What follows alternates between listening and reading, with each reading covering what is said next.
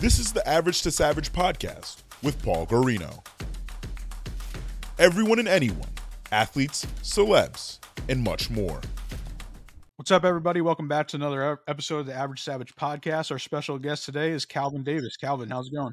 Everything good. Yeah, appreciate you coming on.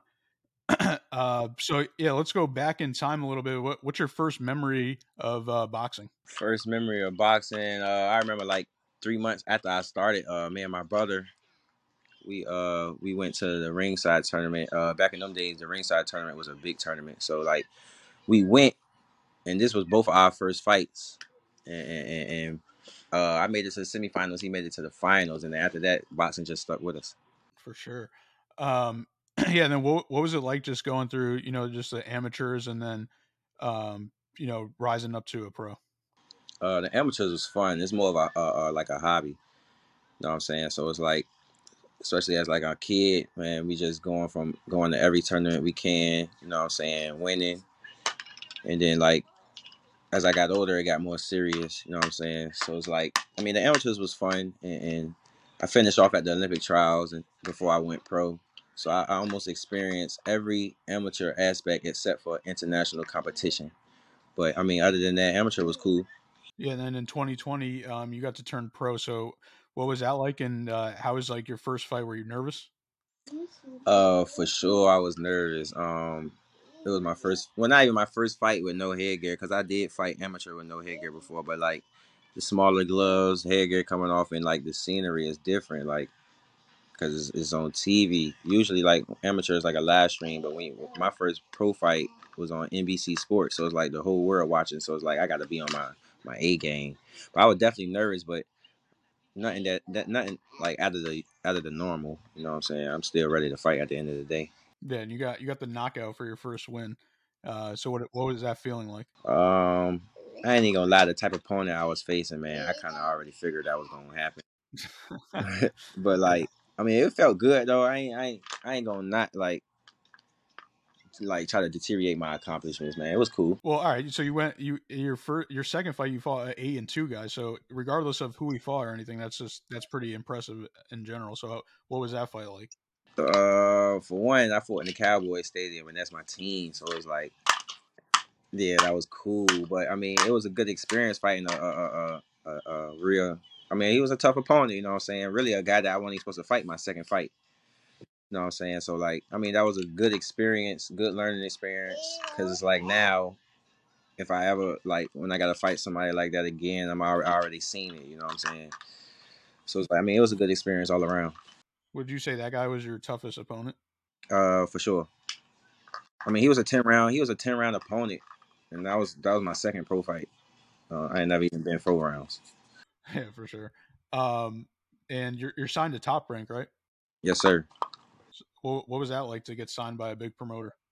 Um, it was cool. It was a blessing. It's like, um, cause my first couple fights, it was kind of hard for me because we was independent, you know. So it was like, once we got that, once we signed with a a, a, a company like Top Rank, it was like everything's smooth now. You know what I'm saying? I ain't got to worry about trying to find fights and, and other things like that, and, matchmaking my opponents and stuff like that.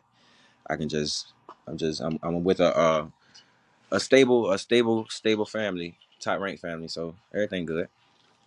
Yeah, definitely. And I know you have uh, two uh, other brothers that box too. So how's it been just to act, like lean on each other and, and things like that? I think your, your youngest brother didn't turn pro yet, right? Nah, he not pro. He be pro uh, either this year or the beginning of next year. Yeah. What is it like to have brothers that you could, you know, you could just call up and, or even if when you're training with and, you know, it, it's, it's kind of rare, especially three brothers. Yeah, facts. Uh, it's cool. Like even growing up when we was young, like we are before we go to a tournament, we'd be like, man, we all got to come back home with belts. You know what I'm saying? So three belts. You know what I'm saying? So like our last time we did it was like 2014 ringside tournament. We all went there and won.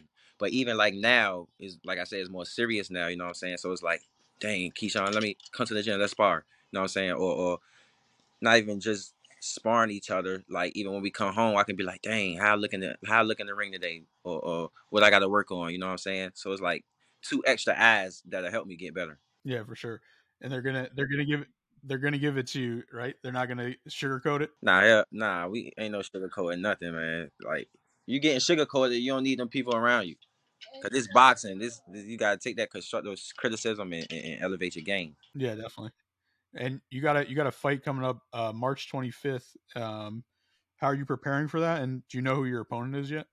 Uh, I don't know who my opponent is, but um, I go to camp next week. But I've been I be training when I'm home and stuff like that. But when I get in, in camp, it's gonna be more way more intense. You know what I'm saying? So we like eight weeks out right now, and I'm just you know I'm I stay trained and I stay ready, so I don't have to get ready. But camp take it up a, a whole notch with sparring partners and two a days, sometimes three a days, swimming, uh, yoga, just just way more intense. For sure. And I know uh, to the average fan, they don't they don't know like the sacrifices you guys make, especially like weight cutting. So how is that for you, and how do you deal with that? Uh, the best thing is, is like don't get too heavy. You know what I'm saying? So if you like outside of camp, if I stay within 10, 15 pounds, I'm all right. Cause once I get in the can—that'll be that's nothing. You know what I'm saying? Like fight week, I lose about eight pounds right there. So I mean, just it's just about maintaining really and don't get too too out of shape. You know what I'm saying? But like the sacrifices we make to make weight, man, is crazy. Like I be looking, I be looking like a skeleton right before I step on that scale.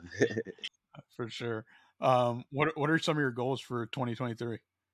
um, I would like to be by the end of the year. I be I would like to fight for a top ten spot or an interim title or something. Like I'm not trying to, I'm not trying to rush anything, but at the same time, I'm not trying to play the slow game either. You know what I'm saying? Like I ain't come here to take part. I'm came I came in this game to take over. You know what I'm saying? So like, I mean, I don't want to rush nothing, but when the opportunity pre- presents itself, I'm definitely gonna be taking and I'm gonna be ready. Yeah, definitely. Um, are you so? Are you gonna? Are you staying at like super lightweight, or are you going to welterweight?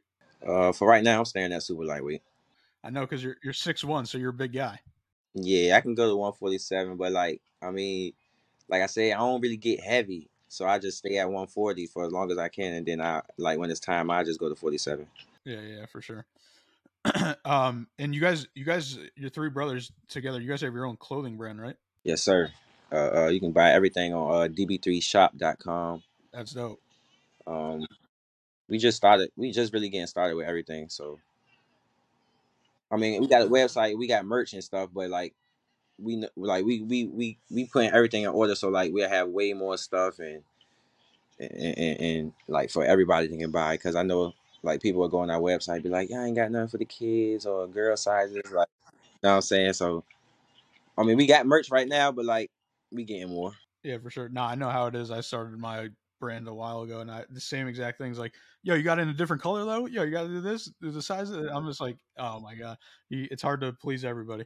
But uh no, I think that's like one good thing you guys are really doing well is just like your branding in general.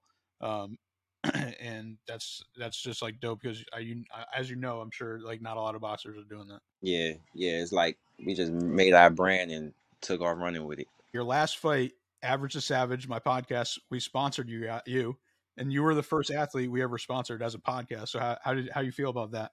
Hey, that's that's what's up, man. It's the first time for everything, man. But I mean, I'm proud. I'm proud that that y'all chose me to be the first athlete to uh, for a sponsor, man. And I appreciate that.